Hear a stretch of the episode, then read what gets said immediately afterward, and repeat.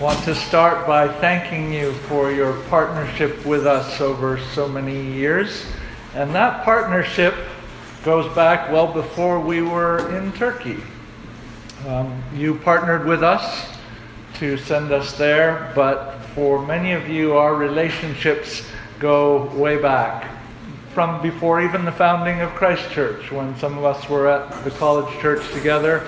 Uh, and so we value that history and those relationships and that heritage and the partnership that we have and had when I was pastor at Stony Brook Community Church, uh, and then now continue to have as you uh, send us, in a sense, as your representatives to partner as a church with churches in Turkey. I think that's how we should think about the sending of representatives you're sending us as your representatives to a country, but more to the people of that country who God will call into his fellowship. And so, greetings on behalf of our friends in Turkey and the church in Turkey, and thank you from them as well. The church in Turkey is tiny. We have in the entire country of 83 million people about 7,000 Protestant believers in maybe 100, 110 different fellowships. Most of them uh, smaller than this. Some of them in the bigger cities, a few that might be a little bit bigger than this, but not very many. And this church is a church that is very young. It's really only 30 to 40 years old that there have been significant Protestant uh, Christians in Turkey at all. And it's a suffering church. It's a church that faces an enormous amount of pressure socially. It's legal to be a Christian in Turkey. This is one of our blessings. It's uh, freedom of religion is constitutionally protected, but that does not mean it's easy. It can be extremely hard uh, for people to be Christians there. And so we have this small collection of churches scattered over this, uh, you know, large area, large population, many of them feeling under pressure, uh, tempted by the culture, tempted to compromise, and plagued by false teaching, as churches everywhere are. And it's amazing when we look at our situation in Turkey now and look at those churches and think, my goodness, will this survive? It's easy to become discouraged, and it's amazing how similar it is to the churches that the Apostle John was addressing in the book of Revelation. The book of Revelation, if you'll turn with me there now, uh, chapter 2, book of Revelation. Let me read this passage and then I'll back up and talk a little bit more about what's going on here. Revelation chapter 2 To the angel of the church of Ephesus, write, These things says he who holds the seven stars in his right hand, who walks in the midst of the seven golden lampstands. I know your works, your labor, your patience, and that you cannot bear those who are evil, and you have tested those who say they are apostles and are not, and have found them liars and you have persevered and have patience and have labored for my name's sake and have not become weary. Nevertheless, I have this against you that you have left your first love. Remember, therefore, from where you have fallen, repent and do the first works, or else I will come to you quickly and remove your lampstand from its place, unless you repent. But this you have, that you hate the deeds of the Nicolaitans, which I also hate. He who has an ear, let him hear what the Spirit says to the churches. To him who overcomes, I will give to eat from the tree of life, which is in the midst of the paradise of God. So the Apostle John is writing these words. Uh, he is on the island of Patmos. Patmos is just off of the coast of Turkey. You can visit it from Turkey, but not too easily because it's a Greek island. In the settlement after the First World War, Greece got the islands because, you know, Turkey didn't have much of a navy. So Greece has most of the islands. So Patmos is a Greek island. And I would not recommend it as one of the choice Greek islands to visit. It's rather bleak, right? It's just basically a rock, you know, you can visit and, you know, interesting maybe for historical reasons because an important book was there, but good place to have a prison, which is where John was.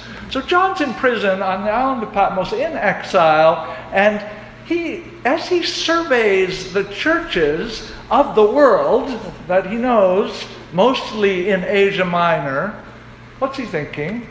Well, I would say it's likely that he is thinking this is a bleak picture. The picture on Patmos was bleak geographically, and the picture for the church was pretty bleak as well. As he looks out, he's going to be seeing churches that are suffering, that are small, that are tempted to compromise with the culture around them, that are plagued by false teaching. And here's John, one of the leaders of the church, and he's sort of the last apostle standing. Because as he looks out, he's going to remember and see that actually many of his partners in the gospel are now dead, killed through persecution, or scattered. So the first to fall was James in about 44 AD. Uh, fairly recently, before John is writing, Peter would have been probably crucified in Rome at, in AD 64. The great persecution of Nero between AD 64 and 68, we, it's likely that Paul was killed during, at the end of that persecution as well. So here is John sitting on this island, and all of these great church leaders dead, and he's sort of alone there. Doesn't look good, right? The situation for the church does not look good from this vantage point. So as John looks out, he has a vision. It's the Lord's day. Read in the first chapter of Revelation. It's the Lord's day, and he ha- he's in the Spirit, and he has this vision. And in this vision, a voice says to him, Write, write a letter to these seven churches. Churches in Ephesus, in Smyrna, that's modern day Izmir. I'll probably end up calling it Izmir rather than Smyrna most of the time to Pergamum or Bergama, Thyatira, to Sardis, to Philadelphia, to Laodicea. These seven churches, did I get all of them? Please check on me. Sometimes I forget one. Write a letter to these seven churches. This is a fairly normal thing, right, for an apostle to do, to write a letter, right? He's told to write a letter, he writes a letter. The letter he writes is anything but normal, of course, you know this, right? You've read Revelation. Revelation is not an ordinary letter at all. But the whole thing, and this is what we often forget, the whole thing is a letter. The whole book is a letter to these seven churches, from beginning to end. The whole thing. But in this letter, it's bizarre. Uh, we have, uh, not too far from us, in Clinton, Massachusetts, where we are right now, people who seem to love lawn ornaments. And especially, apparently, around this time of year, they love their lawn ornaments. And they're terrible lawn ornaments. I mean, they are the ugliest things imaginable. They're meant to be scary. Some of them are just silly, right? But the stuff you read in Revelation would make a wonderful collection of lawn ornaments. You know, I mean, think of what we find in there. We have these great beasts populating it. We have a really scary prostitute who shows up. We have demon frogs we have locusts that are like helicopter gunships, right? We have this imagery throughout the book of Revelation that is just amazingly bizarre, right? And has entertained people and inspired people and confused people for generations. But then at the beginning of the book, blessedly for preachers, we have these two chapters that are almost normal. Almost normal, right? First two chapters are sort of, you know, ordinary messages to churches, so we'll stick there for now. We won't go to the bizarre imagery too far. So John writes, and he writes this letter, and at the beginning of this letter, he has these special messages for each of the churches that he's told to write to. Each of these seven churches. Now, why seven? Well, we know why seven because seven is the universal number, and so seven means it's really a message to everybody the whole church for all time, including Christ Church. So this is a message to you, Christ Church, not just to the to Ephesus. The first message that he writes is to the church in Ephesus. Let me back up for a second. a cheater's guide to these churches, right? They're, the, the, the seven churches are not ordered randomly here. There's a special order here that may be partly geographical. If you go on a tour, right, you'll sort of go in a circle when you go to these seven churches. But more importantly, it's structured. The first and the last church, Ephesus and Laodicea, they are on life support. They are on the point of not being churches anymore. Right? So Ephesus and Laodicea, they're in trouble. Right? The middle three churches, Pergamum, Thyatira, and Sardis, they have a really mixed situation. They have some people who are faithful and some people who have been completely drawn away to heresy. Right? All of them. Different situations, but all, all those three churches. And then, blessedly, two and six, that is Izmir or Smyrna and Philadelphia, suffering but faithful. That's great, but two out of seven isn't great odds, is it? Right? Two out of seven churches in, are doing pretty well. Five out of seven churches are in pretty serious trouble. So, with that as background, we then come to the first message, which is to Ephesus. And the church in Ephesus, there's a lot to like about this church. There's a lot to like.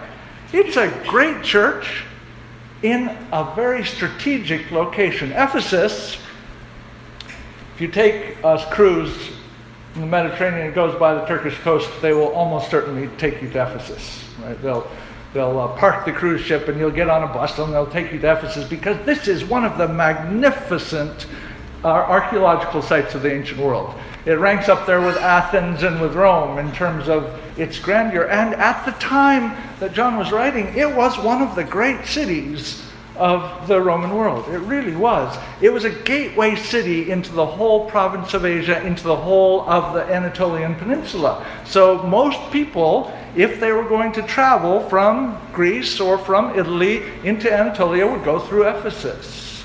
Uh, it was therefore commercially really important.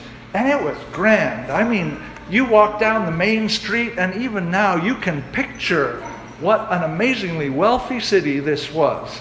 You, you start at the top of a hill. Have anybody visited Ephesus? Oh, Rich has. Good. Okay, great. So you can picture this. If you start the top of the hill walk down the main street, down at the bottom is this huge and magnificent library the Celsus Library. And then, I mean, if you, if you could have seen it in its glory, then there would have been massive buildings on either side of it as well, and a huge mark covered marketplace. And then outside the city, one of the seven wonders of the world, the Temple of Artemis. The Temple of Artemis is uh, almost all gone now, so a lot of people don't even bother visiting it. But they sure would have in the ancient world. It was a place of international religious pilgrimage.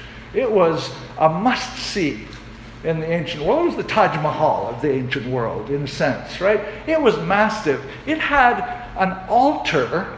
The altar alone was 40 meters wide and 40 meters long, 20 meters wide. You can sacrifice a lot of animals on that altar, and you did because they had well, what amounted to massive barbecues that could feed 40,000 people. You know this from archaeological evidence, the number of bones that were left behind. Right? So, huge sacrificial feasts. Everybody in the city would be expected to come.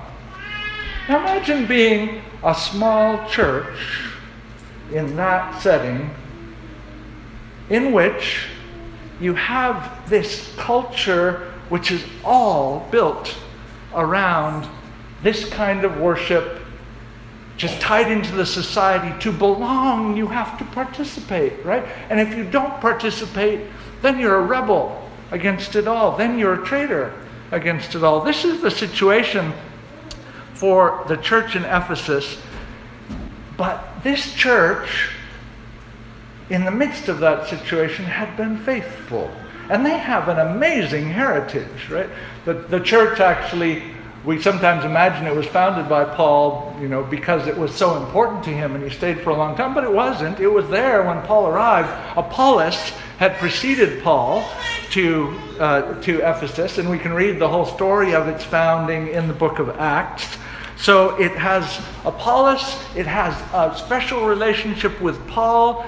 Priscilla and Aquila are there, right? So, so this is like stars of the New Testament all end up in Ephesus. And if we go forward, Timothy ends up being sort of the first bishop of the church in Ephesus. And then later on, after 70 AD, when there's a dispersion of Jews from Palestine because of the destruction of the temple, the Apostle John will end up there.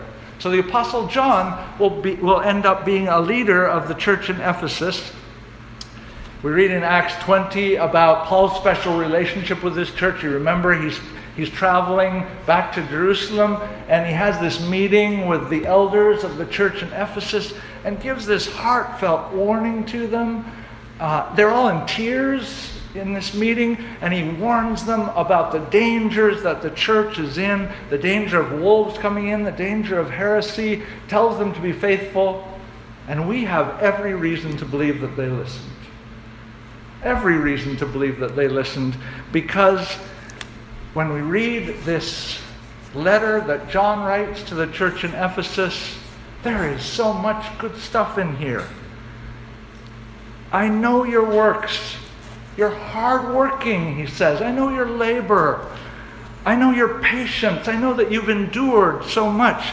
I know that you can't bear those who are evil. Right? You haven't put up with wickedness within your congregation. You've endured, you've been patient, you work hard. You've tested those who say they're apostles or not. You don't just let anybody into your pulpit, right? You, you want to make sure that the Word of God is protected, that it's proclaimed clearly. You've persevered, you have patience, you've labored for my, my name's sake, and you have not become weary. So, this is a church in a difficult situation with an amazing heritage that had not compromised. Wow. This is great.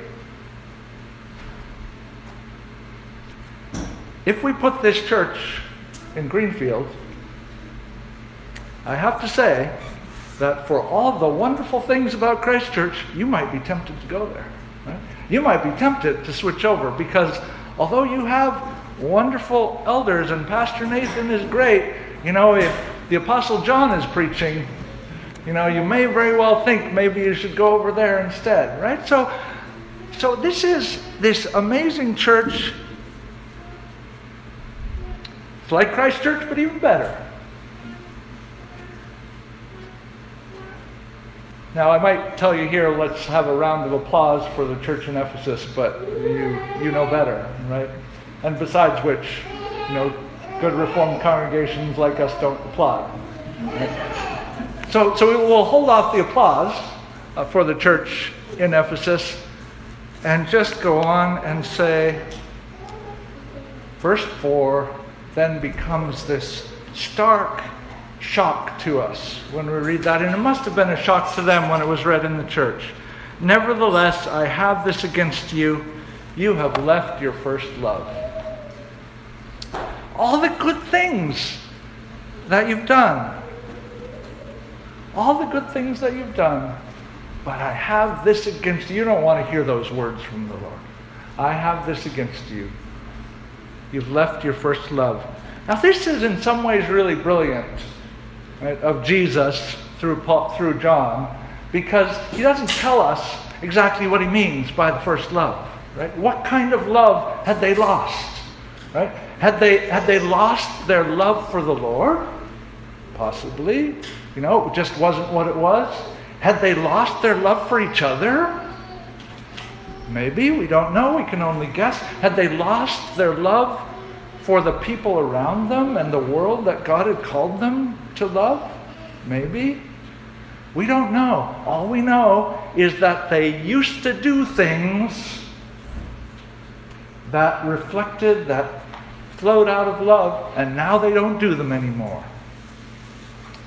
They used to have love, and now they don't have love anymore. And the stakes are enormously high.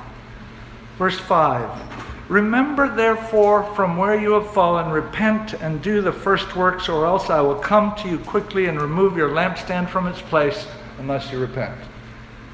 If they don't recover this love, do the things they did at first, then Jesus will come and take away their lampstand. Well, this is an image from chapter 1. And here's, uh, here's another little side note about how these messages are constructed. It's great. Each of these messages to the churches will have at the beginning a reference back to chapter 1, to some of the imagery there, and a reference forward to chapters 21 and 22. Right? So, so each of them will have them. And so the reference here back to chapter 1 is, the, is Jesus walking among the lampstands, part of the vision that John has. What does this mean? Well, it comes originally from Zechariah, but the meaning would have been absolutely transparent, and that is Jesus walking among the lampstands is Jesus seeing, Jesus knowing, Jesus judging his churches. The simple message is Jesus decides what a church is. You don't. Jesus decides who are the faithful churches. We don't. So he's walking among his lampstands and he's ready to take the Ephesus lampstand away. It's that close. Despite all this good stuff that has just been said, they're about to lose their lampstand. That is a really frightening thought. It's a really frightening thought because they're doing so much good, so much that looks great, so much that would fit great on a church resume if churches had resumes. Well, they do sort of, right? I mean, churches write reports and create marketing for themselves. And how do you market love? Right? You can't. You can't quantify it in that way. So the stakes are enormously high. He's about to decide, he's, he is deciding which churches are real churches and which churches are not. One other thing I'll say is it reminds me a little bit of the Lord God walking in the Garden of Eden as well, seeing, knowing, judging. Jesus walking among the lampstands, walking among his churches throughout the world, walking here in Christ Church, present, reminding us that he's present, reminding us that he knows who we are, reminding us that he is the judge of the church. And it gets actually a little bit worse in verse 7. Verse 7 To him who overcomes, I will give to eat from the tree of life, which is in the midst of the paradise of God, because implicitly that also is at risk here. If you're no longer a church, then chapters 21 and 22 of Revelation, which are these marvelous chapters of promise, may be taken away from you. You may forfeit the tree of life. So here's a church that has everything a model church, has great preaching, works hard, perfect doctrine. No love, nothing. And if we come to a passage like this at all surprised, and we haven't been reading our Bibles, have we? We certainly aren't remembering 1 Corinthians 13. If I speak with the tongues of men and angel, but angels, but do not have love, I am nothing. And goes on and on. All the good things, all the things. the amazing thing about that passage is all of the things look like love, right? I mean, I give my body to be burned. What could be more loving than that? You know, giving my body as a sacrifice for other people, but if you can do it without love, and then you're nothing. And we could travel through a lot of scripture. There used to be this fun little exercise that, you know, a uh, parlor game people would play, imagining if we went through scripture and we just ex- took away everything that had to do, for example, with money, how much of scripture would be left? You know, you'd have all these big uh, gaps in it because scripture talks a lot about money. Uh, well, what if we took everything away, everything that springs from or talks about love? We wouldn't have any Bible left. Because throughout Scripture, almost everything comes back to the motivation of love of God, love of neighbor. Everything springs from that. Whole book of First John, whole, whole, First John is, is, is a book which is completely devoted to this one simple theme that is love among the brethren springing from the love of Christ that he has for us. But throughout Scripture, we find this over and over again Colossians 3:14, 1 Timothy 1:5. You can look those up later. And in the great theologies, the great theologians of our history, the theme comes up over and over again as well. Augustine, wonderful theologian, wrote um, reams and reams, but everything comes back to well, what one of our friends here that you know, Emma Kuypers, called in this wonderful master's thesis she wrote, the exegesis of charity. That is, love is the center of his method throughout. If we, if we look at Thomas Aquinas, right, love is at the center. Even if we look at Dante, right, Dante, the culmination of everything is a, is a vision of the love of God. So love comes to the center for Scripture for theology. And the thing that makes it scary is that we can do all of these things that look like love and still somehow have missed it. The modern church, and I'm speaking of the modern church large worldwide, is good at a lot of things. Right? We do a lot of things. We have a lot of things that, you know, we are competent at theological education, children's ministries, small groups, publishing, media, youth work, translation, right? We support translation around the world, apologetic scholarship. We can be zealous for the truth, right? Organizations like the Gospel Coalition, you know, do wonderful work standing up for truth. And individual churches can be good at lots of things right? can have their doctrine all right, can work really hard. But all of those activities, all of those tasks might amount to nothing. And, and here's why. I think we can, we can figure out why just by thinking a little bit. Because in our culture, we like to quantify things. We like to be able to list things and we like to be able to check them off, right? I did a, a self evaluation that I was required to do by an organization that we're affiliated with. Uh, and in this self evaluation, you know, it had this whole list of things that you were supposed to check off whether you had accomplished this or not. And I came to the end of it. This is a Christian organization, and I thought, none of this really is the stuff that matters at all. Will I care about any of these things? Will anybody who comes to my funeral care about any of these things in the end? No, I don't think they will. None of the things that amount to the virtues that matter appear in those things, but they're quantifiable, and the virtues that matter aren't quantifiable, right? When you're doing a search for a pastor, our, our church in, uh, in Istanbul recently did a search for a pastor. And when you're doing a search for pastor, then you know, you, you need resumes and you want to know where they're educated, and of course, you can test them on the rightness of their doctrine. Uh, it's awfully hard to measure whether they are reflecting love. Right? It's not quantifiable, right? We want that's the thing that matters most probably in the end, right? But we, we can't quantify. In a marriage, marriage, right? You you you know, love is going to be the thing that matters most. Can I measure the love that I have for my wife somehow by listing out per- the particular things that I've done for her? You know, if I, if I try to do that, it'll fall, fall a little bit flat, right? See, I love you because of I've done this and I've done this and I've done this, and isn't that enough? That doesn't work. No, love does not work that way. All of these things that were good about the church in Ephesus, that are good about our modern churches, that are good about Christ Church, are good things. All of them are important things. They're just not the main thing.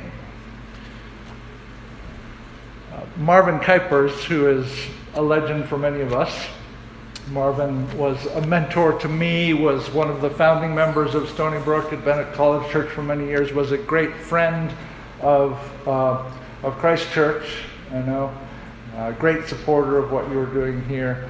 Uh, Marvin Kuypers used to have these conversations just sort of on the side with leaders of our church that ended up being fixed in our memories. Here's one of them, and, and I'm not the only one that I had this, he had this conversation with.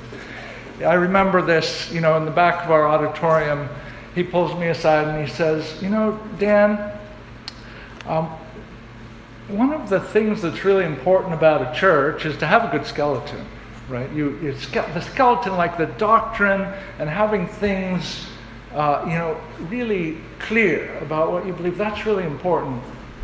But you said, Dan, nobody wants to hug a skeleton. You have to have flesh on the skeleton. You, skeleton isn't the first thing you want to meet. So skeletons are really important. I'm in favor of skeletons. We have lots of jellyfish in uh, the, off the coast of, of Turkey, and, and jellyfish, you know, are jellyfish because they have no skeleton. Right? So we don't want, need to be jellyfish, but we need flesh on that skeleton. The flesh God calls us to put on that skeleton is the flesh of love. So the message to Ephesus and to us is the skeleton is not enough. The skeleton is not enough. John, the Apostle John, at the end of his life, uh, was back in Ephesus. Came back uh, as an old man. He's one of the few apostles that actually lived to ripe old age. Uh, and he grew so weak that he had to actually be carried to the meetings of the church on the Lord's Day. Uh, and there's stories about him that when he was carried, he could hardly talk, but he would, of course, be asked. I mean, he's this great leader of the church. He'd be asked for, for a message, for some message to give to the church. And all that he could say and all that he would say was, Brothers, little children, love one another. Little children, love one another. And if the Apostle John could come here today, and you were lucky enough to have him give the message, then I think he would have that simple message, and maybe that's all. Little children, love one another. Because all the other measures of the success or not of a church will fall by the wayside in comparison with one, that one great reflection of what it means to be a follower of Jesus. Let's, let's pray.